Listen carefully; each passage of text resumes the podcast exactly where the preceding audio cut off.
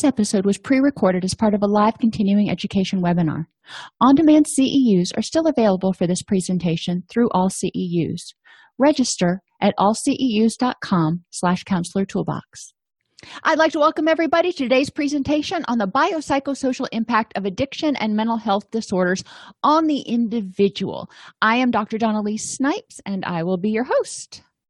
We're going to examine the biological or physical impact of addiction and mental health issues on the individual, the psychological impact, and the social impact. And we're going to talk about interventions and interactions in each area.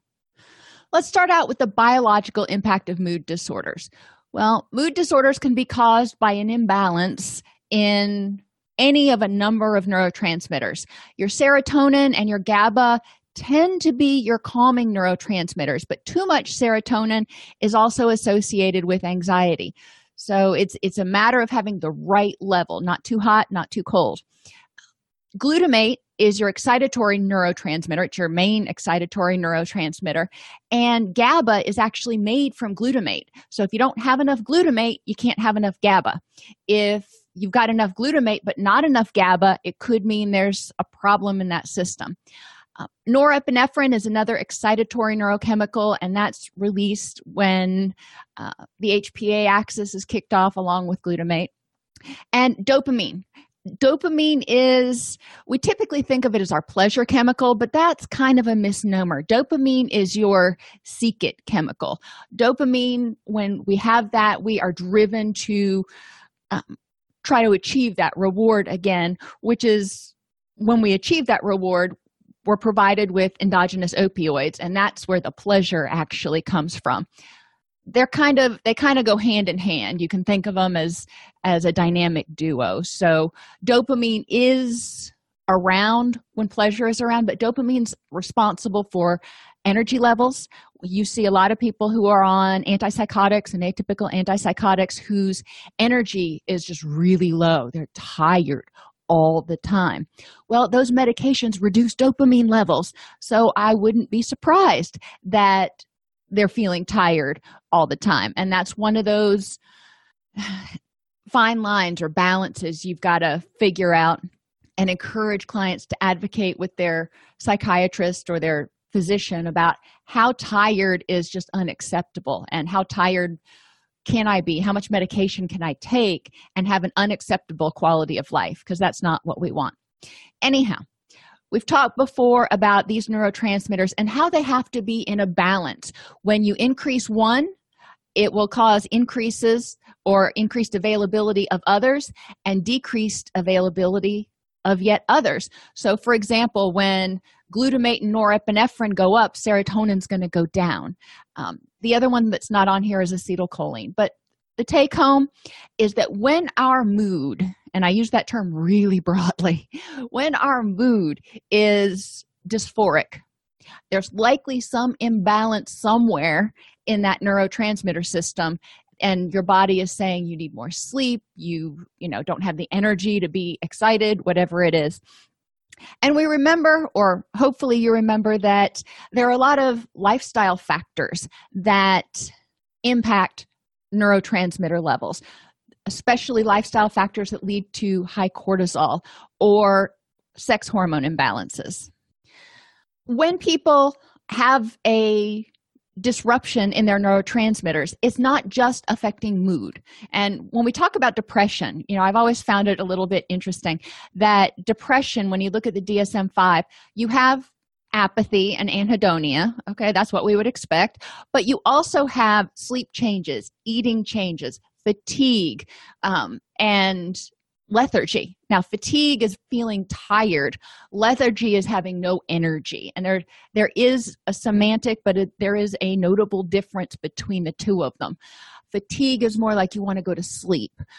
Lethargy you just your arms feel like they weigh a hundred pounds your legs feel like they weigh a hundred pounds and you just can't move. So there is a fine difference between the two of those.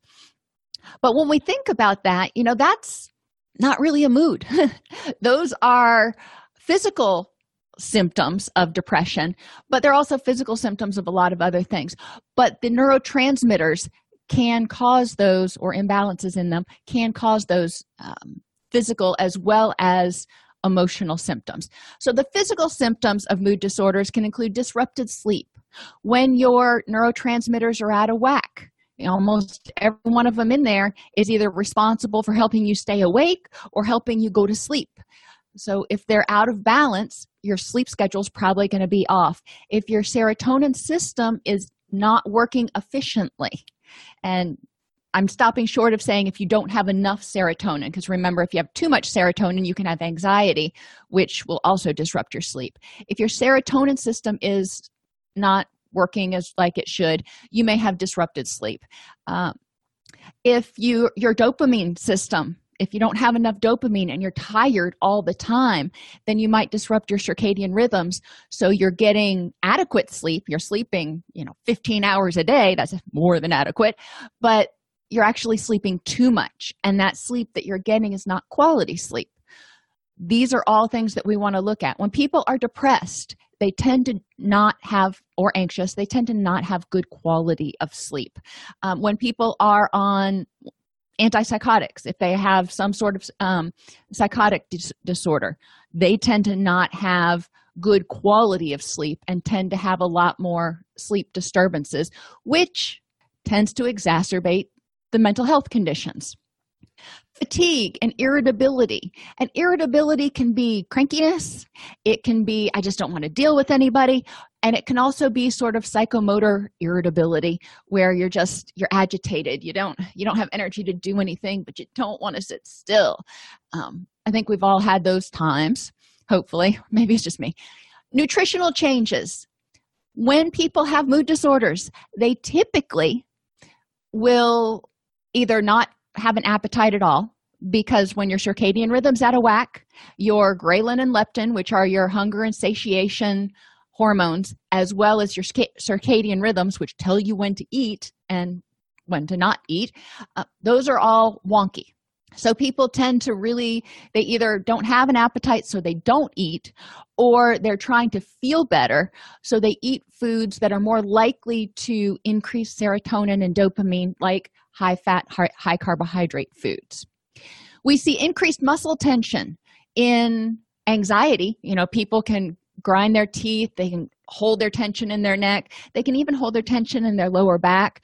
But you can also see increased muscle tension um, internally. You know, the internal organs, when people are, are anxious, your body tends to be on a faster uh, whatever speed if you will so gi stuff may start getting upset because those GI muscles, you know, the peristalsis is going even faster to accommodate that fight or flight reaction. Nutritional changes also happen because that fight or flight reaction, when the neurotransmitters are out of balance, then and you have a fight or flight thing going on, you've got some stress, then the body is getting rid of food faster so it doesn't have to worry about digesting it. But if it gets rid of, rid of food faster then it absorbs fewer nutrients. So even if you're eating the same thing you may have nutritional changes. So there's a lot of stuff that goes into mood disorders. Who knew? And if you're not getting how many times have you heard this from me?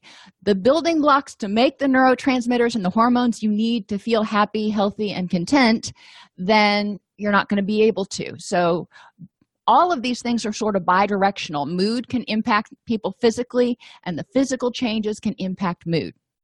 Um, there's a reduced pain tolerance. Serotonin has been implicated in our perception of pain. When serotonin goes down our pain tolerance tends to go down. When people's dopamine and endogenous opioids go down their pain tolerance tends to go down and gastrointestinal disturbances we kind of already hit on that. On top of just things moving faster sometimes people will have upset stomachs indigestion inability to tolerate certain foods when they're under especially if they've got anxiety and they're under a lot of stress. So we do see a lot of biological and think about maslow's pyramid those nutritional medical you know biological needs they're not getting met. You're going to have a hard time reaching self-actualization and accomplishing all the other tasks that theoretically we need to accomplish to feel happy and healthy. In addictions we can have neurotransmitter imbalances. When people start engaging in addictive behavior whether this is online gaming or porn or substances or smoking it causes changes in the neurotransmitters and i'm going to give you an analogy for that in a minute. But it can cause tolerance which means over time your body gets used to having that high level or having that artificial amount of whatever it is put into your body. So it accommodates for that because it says you know we're not supposed to be running that hot or we're not supposed to be quite that relaxed your body adjusts. It doesn't want to die. It likes its normal homeostasis. So it will kind of back things off to keep you alive and safe. Unfortunately that that means tolerance. That means if you started out taking a certain amount and let's just use alcohol because everybody's familiar with that if you started out and two beers would give you a buzz. And then you started drinking more frequently and more often and whatever eventually two beers wouldn't give you a buzz anymore. Your body would be tolerant to it and go oh that's just nothing. That's a drop in the bucket. But also if you don't have that substance in your body then it your neurotransmitters may be a little bit out of kilter because it's used to having that alcohol in your system. Now, obviously, two beers a night is not going to develop tolerance, but if you're drinking, you know, maybe I should have used a bigger quantity, um, you know, a 12 pack twice a day or something. Uh, when your brain is exposed to toxins, which is what substances are, or higher levels of neurotransmitters, then it's going to protect itself. When you quit taking that, you know, I said your body gets used to having that artificial additive in there. And so it adjusts, it says, okay, I'm going to get half of what I need from the cocaine this person's doing. So I only need to produce half of these neurotransmitters and we're going to be good. Um, no, this is overly simplistic, but then when you quit taking whatever that drug or engaging in that behavior the body's not making enough of what it needs to make in order to help you feel good so the person starts to feel withdrawal symptoms okay makes a little bit more sense if you use an analogy think about black friday on a normal day say the store capacity is about 750 people the store needs a constant 500 people to stay open it has eight doors that allows for people to easily enter and exit without getting bunched. So think about one of your well, I don't want to name any stores, but any of the stores that you go to. You know, there's lots of doors you go in and out, and there's a free flow of traffic. On Black Friday, everybody lines up out front, and 1,500 people push through the store as soon as it opens. The store is destroyed. The staff is exhausted. And it takes time to restock and refresh the staff. I mean you got to clean up and get back to normal. That's not something that happens like that. So management says all right let's close all but two doors and add security guards to manage the flow this is kind of what happens with neurotransmitters and addiction we have a normal amount of neurotransmitters that go in and out and in order to feel happy we need those levels to stay pretty constant. So we have receptors, which we'll refer to as doors here, that the neurochemicals use to get through.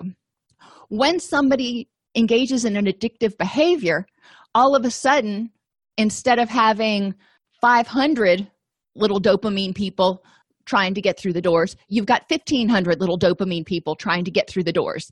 And they go through and it just exhausts your energy. It takes a while for your body to recover from that rush of that euphoria that it experienced and to rebalance itself. So what does the body do? It says well i can't handle that. We can't have black friday every single day. So instead of letting 1500 people in we're going to shut down some of those receptors close some of those doors basically in order to prevent the overload. It isn't until the person the body the person's body realizes that okay we're not going to get flooded anymore that the body starts gradually opening one or two doors a day to let those neurotransmitters back in So, the biological impact of addiction. Well, we are putting a lot of stress on our body when we engage in addictive behaviors. So, there's reduced immunity. A lot of times, people who are engaging in addictions aren't getting good sleep, which also reduces immunity. More rapid aging. Even if you're using sedatives and depressants, it is tough on your body, and you often see the aging process increase more rapidly. Sleep difficulties, nutritional deficits, reduced pain tolerance, and increased pain. When you start monkeying with those neurotransmitters, you know, you can throw your serotonin system out of whack, which can reduce pain tolerance, leading to an increased perception of pain. Uh, if you're taking opioids, then the body very quickly adapts to having that assault, as a, um, a colleague of mine called it, from the high levels of opioids coming in. So it protects itself. When you stop taking those opioids think of somebody who started to develop tolerance to opioids which happens really quickly. When they stop taking them if they don't titrate they stop cold turkey for a short period of time they may feel more achy. They may feel more pain. When i was working in florida we had a um, medication assisted therapy clinic. And i also had a pregnancy and postpartum unit. And the women when they would be pregnant it's very very dangerous to the fetus to discontinue somebody from opioids or methadone when they are pregnant. So they would be allowed to stay on methadone while they were in treatment until they gave birth. Once they gave birth which i thought was a little cruel but that was our attending's decision he would cut people off cold turkey. He's like okay you gave birth and in order to breastfeed you can't be on methadone so we're just going to take you off. Oh my goodness those poor women the hormone changes the lack of sleep plus the opioid withdrawal. I mean that was that was pretty horrific for a lot of them. Uh, but they felt a lot more pain. I mean those of us who've had babies we know that after you have a baby the first week or so you're still pretty achy. Your body's been through a trauma. So when you don't have your natural opioids in there you can feel more pain. It's important for people to recognize that that if they have been using opioids for a while even if they're not what we would call addicted um, they're not having significant um, problems in one or more areas of their functioning yada yada yada but maybe they had a car accident and they've been on some sort of opioid medication for a couple of months because of spinal surgery or something. I don't know. It would be rare to see somebody on opioids for months but just for the sake of this when they stop taking it if they don't titrate if they don't slowly reduce their dosage then the body is going to go where where did that go? And it's not going to start producing the endogenous opioids again as right away. It's going to take a little time for the body to get back online. People also have increased pain with addictions because of things that they do and falls that they take and you know health problems that they may have. And increased risk of diseases such as hepatitis hiv tuberculosis and mrsa are also seen in people with addictions especially those with um, compulsive sexual behaviors or substance addictions so the brain under stress We've talked about cortisol a lot, but there's a little graphic here. The brain tells the body when it's under stress to release cortisol and adrenaline. It says we need to fight or flee. Not sure what we need to do yet, but we're going to have to have energy for it. So the immediate thing the body does is release, well, send out a chemical reaction that causes the release of glucose. Um, then that cortisol and adrenaline also tells the body now is not the time to procreate so we're going to reduce libido. So testosterone interestingly enough tends to go down. And it also suppresses serotonin.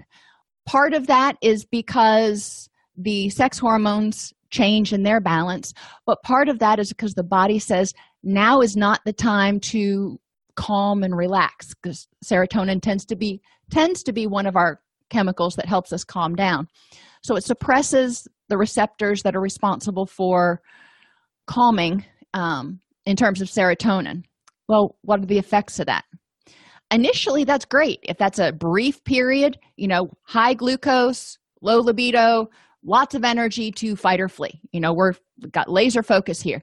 But if it goes on for a while you're going to have reduced melatonin because the body makes melatonin from serotonin and often see, you'll see increases in anxiety and anger because too little serotonin as well as too much serotonin can cause symptoms of anxiety and anger. But also you're seeing increased levels of norepinephrine because of the increased cortisol or along with the increased cortisol which can also increase anxiety and anger and your sort of revved up dysphoria. Both of those things contribute to an impaired quality of sleep when you're not getting enough sleep the body goes ooh we are at risk. We're the we're the weak link in the herd so we're the first that's going to be eaten by the lion.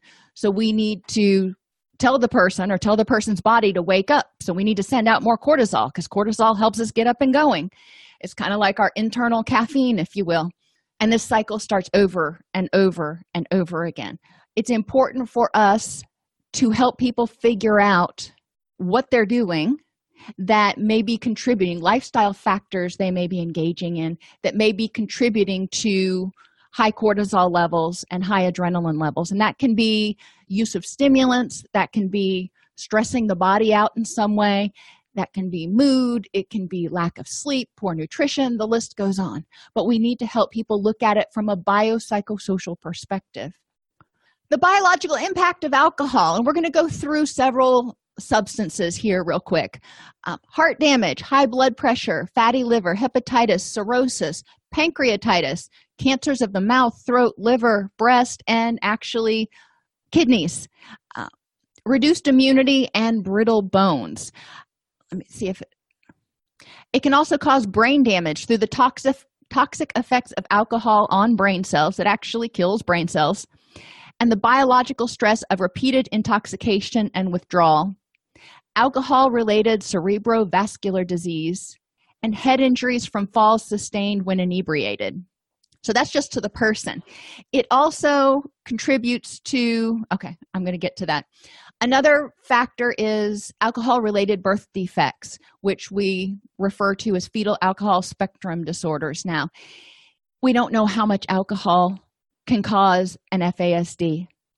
We don't know if there is a safe level of alcohol but we do know that alcohol use especially in the first trimester but alcohol use during pregnancy puts people at a much higher risk for fasds nutrition nutrient deficiencies caused by alcohol vitamins a e d k b12 folic acid and thiamine.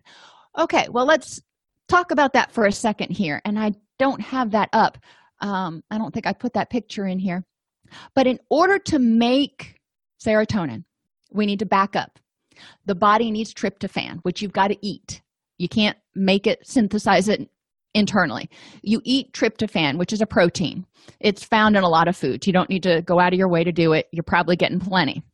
But in order for the body to break down tryptophan to make serotonin, it has to have most of these vitamins. And a few more on top of that, like magnesium and iron.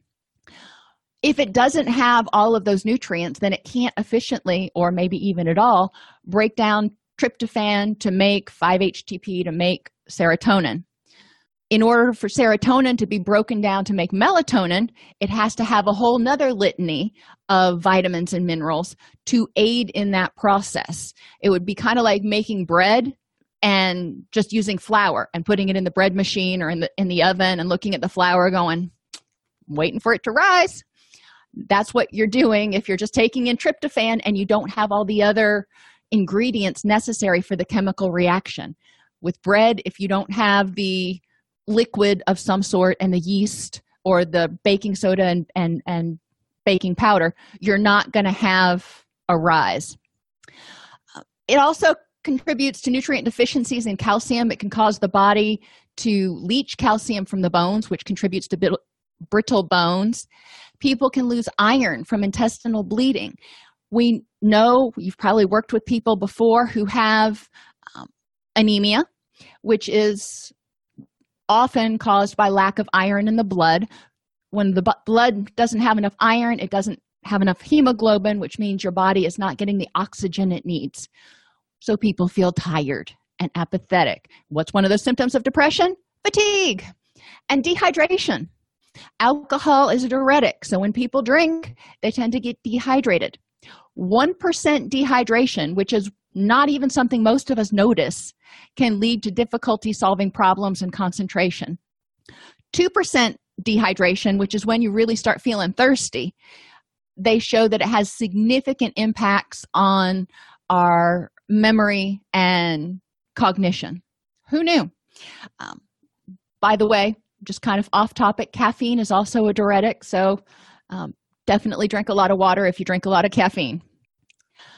Oh, there we go. There's caffeine. Biological impact of caffeine. It can give you the jitters, increased blood pressure, heart palpitations, heartburn, diarrhea, disturbed sleep, cause dehydration. It can cause miscarriage or and or osteoporosis. And yes, again, caffeine may cause your body to not be able to absorb calcium correctly. Now, is there a positive side? Because, you know, we hear some stories about caffeine, coffee can be good for you. Some studies have shown that there's a lower risk of Alzheimer's and dementia in people who moderately drink caffeine. That's like two cups a day or one cup of Starbucks, uh, and, the small one, not the big one, uh, not a pot of coffee. A decreased suicide risk. I thought that one was interesting. Increased endurance and decreased risk of oral cancers. That one I found surprising too. So, caffeine in and of itself is not the enemy necessarily. It's if you use it, just like anything else, in excess. The other thing I want to mention about caffeine and mood is the fact that caffeine, if you've got anxiety, can increase anxiety in a lot of people. It can impair sleep in a lot of people because it has anywhere from a six to a 12 hour half life. And it's usually closer to six for most people. But if you are also drinking, if you're also consuming alcohol and have impaired liver function, it will take longer for your body to clear the caffeine. So, what you're drinking at noon may still be impacting you at 10 or 11 when you're trying to go to sleep. Nicotine, including gums and vapors. Uh, nicotine takes approximately two hours to exit the body. Um, it has, so it's important to encourage clients to not smoke right at bedtime if possible. It's highly addictive. It does activate multiple neurotransmitters.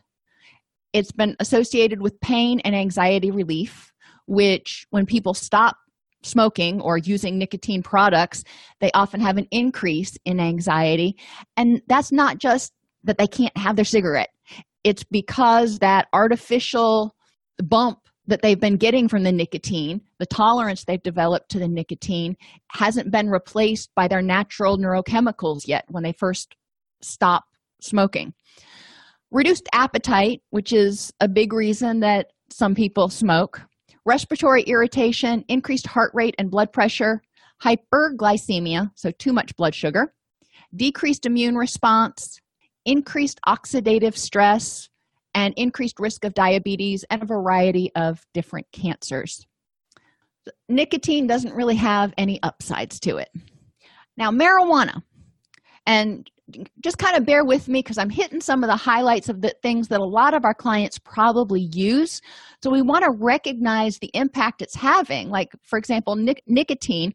If you're working with a client who has anxiety, and my mother was a chain smoker, my father was a chain smoker, and you know, I've been around a lot of smokers my life, and a lot of them say they smoke to relax. And you know, I look at the research and this doesn't seem like that supports that. But nicotine interacts in very interesting ways in the brain, and it actually does simultaneously help people wake up and relax at the same time. So there's a complex interaction that we need to be aware of. When those neurotransmitters are imbalanced, though, because of the nicotine, then people are going to keep going back to get another hit to balance out that that system, which can exacerbate mood disorders, and other psychiatric problems. So, marijuana. when we talk about marijuana, we are not talking about hemp. We are not talking about CBD oil. Marijuana, we're talking about the cannabis plant that has 3% or more of THC in it, and it's usually much more. The positive aspects of marijuana some people say altered senses and altered reality experience, hallucinations, nausea reduction, pain management with as little as three puffs a day, and for some, improved sleep. That's what the research says, so I'm just I'm putting it out there. The negative aspects of marijuana are dependent on the amount of THC in the marijuana. The lower levels of THC are not going to have the same effect as TH levels that are high around the 15 25% range which can get really really intense now other processes for taking in marijuana the dabs and other things may have a much higher concentration of THC so they could be a lot more potent and a lot more powerful but anyway, THC can cause neurochemical changes, which cause short term problems with attention, memory, and learning. It may cause permanent changes in the brain development of children, even secondhand smoke. So, these brain changes and brain development, we're talking about the prefrontal cortex, where you've got learning as well as impulse control and you know other functions that are going on in in the child or adolescent there's an increased risk of testicular cancer, increased risk of heart uh, heart rate and blood pressure issues, significant increase in the risk of heart attack in the hours right after marijuana use because a lot of THC can raise the blood pressure. Bronchitis, cough, and phlegm production, and even delusions or psychosis. This is also true of your synthetic THCs like spice. I remember we had a client who went to work she was in work phase and this was you know spice was legal and it wasn't one of those things that we could test for anyway at this point in time. It's been a while. Um, and so she went out and she smoked some spice while she was at work and she came back to the treatment center and you know we urine dropped her and everything and she turned up clean. Not 15 minutes later 30 minutes later she's laying in her room. Her heart rate no joke is almost 200 beats a minute.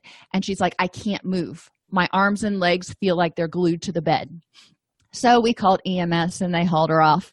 But um, marijuana can have really intense effects. And because it's a plant or in the case of spice it's you don't know how much of the thc is being sprayed on the particular leaves that you're smoking it can have very variable impacts on people which can also impact their mood and impact their feelings. I had a friend of mine who was you know 420 friendly and she said that she hadn't smoked marijuana since she was in high school and she smoked some and she's like i have never had such a bad trip in my life. We didn't have stuff that potent back when i was smoking it's important to help them recognize. She said her anxiety was through the roof for you know hours on end. Biological impact of opioids. So a lot of people end up taking opioids at some point in their life for oral surgery or something.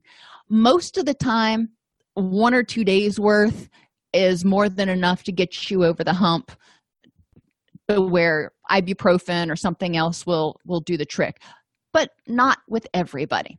So, the positive effect of opioids pain relief, and for many people, euphoria. They've started using opioids in um, emergency rooms and some other settings in order to treat treatment resistant depression and people who are at high risk of suicide. Uh, there is a new nasal spray that's out that uses opioids. It's only administered in the doctor's office, so theoretically there's low low risk of diversion. But we are finding that some opioids do impact certain receptors and they're not exactly sure how that help people feel less depressed. The negative impact of opioids is that they're highly addictive and tolerance develops really really quickly. Another thing with tolerance is that it develops really quickly. It goes away you know maybe not quite as quickly. But then when somebody starts using again uh, they can't start right where they left off. So if they were taking 10 oxys a day or 10 oxys in a sitting i had i've known people who've done that and then they detox their body is not used to that anymore. It started its system is kicked back in and is producing its own opioids. So if they start out by taking 10 oxys which is what they were taking when they went through detox they very well may overdose. It's really important for clients to recognize that detox happens really quickly and you can't start back up where you where you stopped or you could kill yourself. It also causes constipation fatigue and nausea. It slows everything down and the body quits producing its own natural painkillers. So what can we do to help clients who are who have engaged in addictive behaviors who are in early recovery experiencing post-acute withdrawal syndrome who have mood disorders you know any clients that we see basically? Improve sleep quality. When people are getting adequate sleep that's one less thing that's going to trigger that hpa axis it also when we're asleep your body's able to clear adenosine out of the brain which clears up some of that mental fog because adenosine builds up in the brain over the course of the day. So sleep is really essential to helping people rebalance their neurotransmitters and be happy and healthy. Ensure adequate nutrition and i've said this before say it again it doesn't have to be crazy. You don't have to be measuring everything. Eat colorfully and there are a lot of books out there. Consult with a dietitian. Look on the um, health.gov website for guidelines for healthy eating. That's all we're asking is that you eat healthfully. Um, a dietitian friend of mine said try to have three colors on your plate at every meal. That's pretty simple. There's no measuring involved in that. Three colors. So if and different shades of white and brown don't count that encourages people to get their vegetables and their fruits in and all of the nutrients that are found in those foods. Assist people in the development of non-pharmacological pain management strategies. Obviously you're going to have to consult with the person's physician physical therapist etc but you can encourage them to look into things like stretching yoga ergonomics massage hydrotherapy and eh, hot tub um, tens units uh, transcutaneous electronic nerve stimulation. You can buy them over the counter now. They're wonderful little gadgets. You put little electrodes on and turn it on. It's with has a little 9 volt battery attached to it. The feeling is like somebody's just tapping on you. It doesn't hurt at all unless you turn it way up and you make your muscle contract. But you wouldn't do that. Um, what it does is it basically bombards the nerves so they can't send the nerve pain signals to the brain. So that's one method for helping people with pain. Also look at what's causing their pain. Look at the ergonomics of their sleeping as well as their workstation and maybe even their car. If they spend a lot of time in their car are they sitting in a good position Rule out and address physical causes of depression and anxiety, such as thyroid issues, hormone imbalances, adrenal insufficiency, diabetes, and heart problems. With heart problems, your body is not getting enough oxygen to your brain, so people tend to feel more depressed, more foggy headed, more confused, etc. The psychological impact of mood disorders. Well, when you're depressed or anxious or you know have schizophrenia bipolar disorder um, but especially depressed or anxious for a while you can start feeling hopeless and helpless. It's like i you know i can't get this under control. I've been taking this med and it's not helping me. We know that less than 50% of people experience significant relief from psychopharmacology alone. Okay well then what else do people need to do? We're going to talk about that. It can Mood disorders can also contribute to feelings of guilt. You may feel guilty that you're depressed and you don't have the energy to play with your kids or energy to take the dog out on a walk or whatever it was, or you don't have the energy to keep the house clean like you used to, or whatever your guilt is. We have lots of reasons we can feel guilty, but mood disorders generally compound that guilt. people may have anger at their higher power at themselves at their body for not being normal. They may also have anger at other people for being quote normal. And what is normal anyway? Helping people normalize for themselves. There's that word again. Can't get, get away from it. The fact that you know a lot of people are struggling with depression and anxiety. So it's not that they're not normal. It's not that they're not their normal. It's not that they're how they feel like they should be and they can get angry about that or they may not be like they used to be. As i've gotten older you know i've tried to do the stuff that i did when i was 20 and my body really doesn't go with that very good. And i get frustrated. I'm like i should still be able to do this. And my husband's like yeah no. Uh, anxiety can occur that in people thinking that things won't improve. I'm never going to feel better. I'm never going to be happy again. I'm never going to sleep again. We see a lot of anxiety in people especially in people who can't sleep through the night. If they can go to sleep but then they wake up in the middle of the night and they can't get back to sleep they're actually at higher risk of uh, suicidality than others because in the middle of the night you're bouncing around the house there's nothing to do and you feel anxious and you can get all of these feelings just kind of flooding in on you. And there may be grief over loss of prior functioning.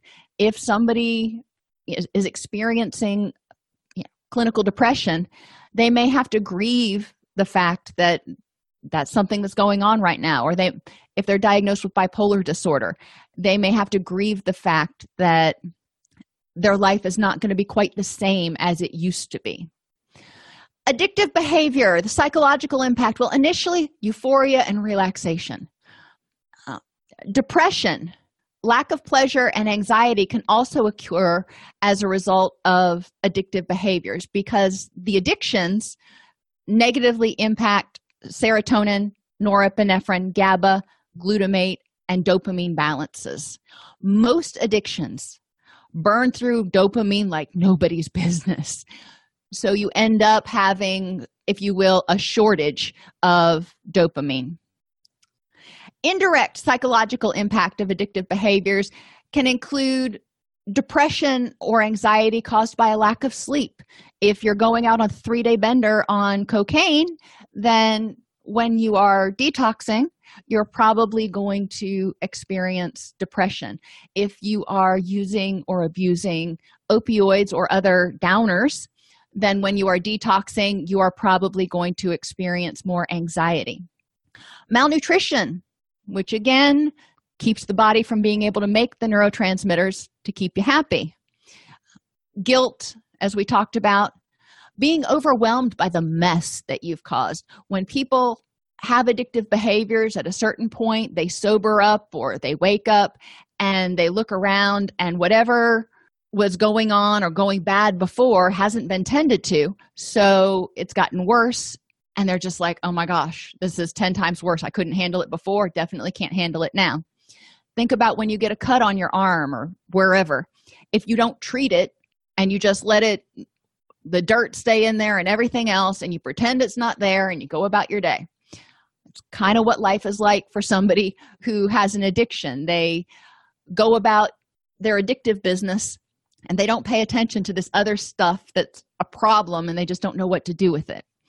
And the initial pain is usually there, the initial cut. Every time they sober up, whatever caused them to start using heavily is probably still there. Psychological interventions enhance hope and empowerment. Help them see, one of my clients used to say, see colors again. He said when he was in his post acute withdrawal phase, there was no color, it was just all shades of gray. Um, and, you know, he'd been using for many, many years, so his neurotransmitters took a while longer to rebound. And everywhere he looked there was kind of stress. There was kind of this cloud looming. Help them find hope in recovery. Help them see and and revel and celebrate the good days or even the good hours. And help them feel empowered to take charge of their recovery whether it's their addiction or their mood disorder or both there are things they can do. They can do the next right thing as we say in addictions treatment. Help them develop resiliency skills and this can include acceptance and commitment therapy addressing cognitive distortions distress tolerance skills you know go, go with the dbt route. Anything that can help them bounce back from adversity. So when we talk about resilience think about taking a ball you know one of those beach balls and pushing it underwater. That is stress. Stress pushes that ball underwater. Resiliency is what happens when you let go of that ball and it bounces right back up and straight out of the water. We want to help them get that get their bounce back. Identify and address cognitive distortions because most people have them. Even more people who have addictions or mental health issues also have a lot of cognitive distortions. They may see the world through a very distorted lens. Enhance self-esteem teach distress tolerance coping and problem solving skills. Educate about the connection between behaviors thoughts and feelings. Address guilt and identify and address grief triggers such as their idea that they're quote not normal. And i like what kristen said that normal is a, normal is a setting on the washing machine that's all it is. You know normal is not there, no one person is there's no standard that we measure people by that's normal. Now you can have your own personal normal i believe that we know what we feel like on a good day. You know this is this is my normal. I'm good. Um, and uh, or any loss of function they may be experiencing another area of loss of function that we really didn't talk about a lot is postpartum depression. And there can be a lot of guilt and grief surrounding postpartum depression. And we know that that depression is likely going to lift with some treatment. However you know during those first crucial weeks uh, a lot of parents feel a lot of grief if they're not able to bond and interact with their baby like they feel they should quote unquote and remember that postpartum depression affects men as well as women. It's not just a hormonal thing. It's a huge life change thing. Social impact of mood and addictive disorders isolation and withdrawal. When people are not feeling good when they are dysphoric or when they are when they've kind of given up and they've they're trying to protect their addiction because that's the one thing that's making them feel good they may tend to isolate and withdraw they may have a loss of supportive healthy relationships because they pushed people away either because those people kept nagging them about their use or those people just didn't understand and they said oh you just need to get over it. You know let's go on a walk and it'll make you feel better. And the person's going you have no idea what this is like. Or people may have chosen to leave because the person was so depressed or so addicted that it was toxic to them. So they may have chosen to back off and said you know i just i can't have this in my life.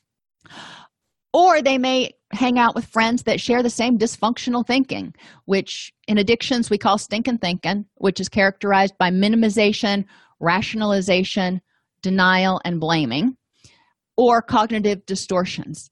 And encouraging people to look because a lot of times people look for others not just people with addictions but people in general we often look for people who have like beliefs. And again in addictions we call it co-signing on our own bs um, we look for somebody who's going to validate us and tell us yeah you're right. But if you've got a negative outlook and you're holding on to these cognitive distortions and you're surrounding yourself with people who are validating that you know you're just going to get in a darker and darker place Social interventions enhance social support and reduce isolation via support groups.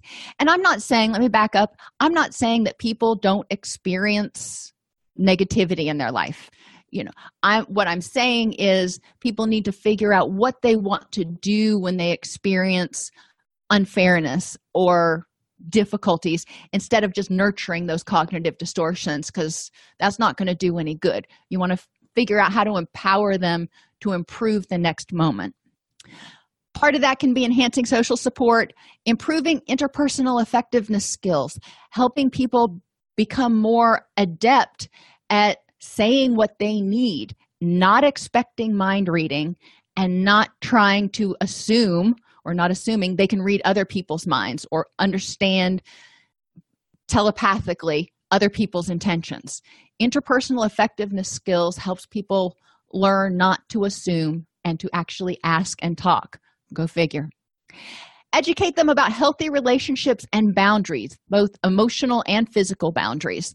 What does that look like? And what qualities do you have in your current relationships that are healthy? Because most relationships have some healthy and some unhealthy characteristics. Hopefully few unhealthy but there's probably a few in there. And examine and address characteristics of current relationships that mitigate or exacerbate the problems. So looking at if you've got jane and she's got clinical depression let's take a look at that depression and her support system and her relationships. And let's say okay of those people in your support system what things about them help you deal with your depression and help you feel happier and loved. And what things about those people or what things do they do that may make your depression worse? And let's start addressing those things. So the total picture someone who's become physiologically less able to experience happiness or pleasure may have a desire to find that feeling again. Most of us we don't want to be eeyore the rest of our lives. I know me i want to be tigger I, I think tigger rocks. And people may w- want to keep that feeling at all costs. Um, so they want to hold on to that feeling of euphoria even if that means doing something that you know logically you go well this is addictions are not good for me but it's more rewarding than the alternative. And that's the person is trying to survive you know at a certain point unbearable emotional and or physical pain that exists when they're not using and they don't have any other tools. So this is helping them survive. It's a bad solution to a problem but it's a solution that's helping them survive until now. It's a creative solution. I try to help people look at it that way instead of getting caught up in the shoulda coulda wouldas. Mood disorders contribute to a host of other problems including increased pain reduced immunity sleep problems lost work time and productivity and relationship issues and problems in any one of those areas is likely going to make the mood issues worse. So both of them feed on one another. Addiction and mood disorders have both direct and indirect consequences for the person both biologically and physically psychologically and socially or interpersonally. All aspects of the person in recovery must be addressed. It's hard to change your thinking when you don't feel well and think about the last time you were really sick or you were in pain or you were just well and sleep deprived way way sleep deprived. How easy was it to start changing your cognitions and looking at the bright side of things and embracing those dialectics? I don't know about you but when i'm not feeling good i tend to not be real motivated to do those things. It's hard to change physical habits when you're depressed and unmotivated well, when people are depressed, that indicates that their norepinephrine levels are probably low, their glutamate levels are probably low, so their get up and go neurotransmitters are low. Dopamine is probably low, which leads to lack of motivation. So, we do need to help people start figuring out what they need to do to get those levels up. And sometimes it's adding in the happy. And I know that sounds ridiculously Pollyanna ish, but encouraging people to do things each day that make them at least not unhappy can start having a positive effect. And it's hard to change thinking or health habits without social support because social support is one of our greatest stress buffers. And it can help us have more energy. I know when i have when i go to the gym with a friend i tend to be more energetic than if i'm dragging my happy butt there by myself at four in the morning. So encourage people to not just take on a simplistic view of i'm depressed i need to fix my emotions. Well your emotions are caused by your brain chemicals which are affected by the health of your body. The health of your body is affected by your thoughts as well as you know your stress levels. Are there any questions? In answer to catherine's question when a person's in complete denial that they have an addiction in prochaska and DiClemente call this pre-contemplation. And basically the best thing that you can do is provide them objective feedback about what's going on kind of open the door for them but help them look at other areas. And when i've had clients that have been involuntary before and that's actually my favorite group to work with i start out by saying you know if, if they say they don't have a problem i have a, had a lot of clients who are drug dealers and they said i don't use my own product i don't have a problem. I'm like okay well be that as it may you're stuck with me for the next 12 weeks says the judge. What are we going to work on? What is it that you want to improve in your life and sometimes you can work at it from from that perspective. I had one client i worked with who fully admitted he used but he said he didn't have a problem with it. He was on probation um, he was on blood pressure medication and his kid was struggling in school. And those were the th- three things that were of his concern. He didn't want to take blood pre- pressure medication. Um, he wanted to get off probation and he wanted to figure out what to do with his with his kid ultimately you know one of the things that we talked about was the fact that well in order to get off probation he had to pee clean so he couldn't use for the next 90 days. That was just the way it was. And he's like yeah okay so you can't use for the next 90 days in order to get off paper so let me help you achieve that goal. After you finished with me what you do is your business. And we approached it from that perspective instead of a lecturing perspective. Um, that's one way to do it. If you go to substance abuse and mental health services administration or samhsa um, tip 35 it's tip treatment improvement protocol 35 talks about motivational interviewing and different strategies that you can use for patients who are at different levels of change. And they talk about the reasons in that protocol. They talk about the reasons people may be in denial or unwilling to admit they've got a problem and ways that you might start working with them if you if they're involuntary and you've actually got to figure out how to engage them. So um, i can actually probably pull it up. Give me a second i'll give you the link. Let's see. There you go. There's the link to it. You can download the pdf the printed version is out of stock. Um, and there's also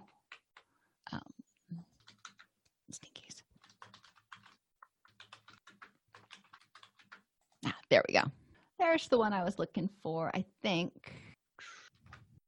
There's a bunch of other resources on motivational interviewing if you're interested. Okay everybody have an amazing fourth of july and i will see you on tuesday when we are going to talk about the basics of what is autism if this podcast helps you help your clients or yourself, please support us by purchasing your CEUs at allceus.com or getting your agency to sponsor an episode. A direct link to the on-demand CEUs for this podcast is at allceus.com slash podcast CEUs. That's allceus.com slash podcast CEUs. To sponsor an episode of Counselor Toolbox and reach over 50,000 clinicians per week, go to allceus.com slash sponsor. Thank you.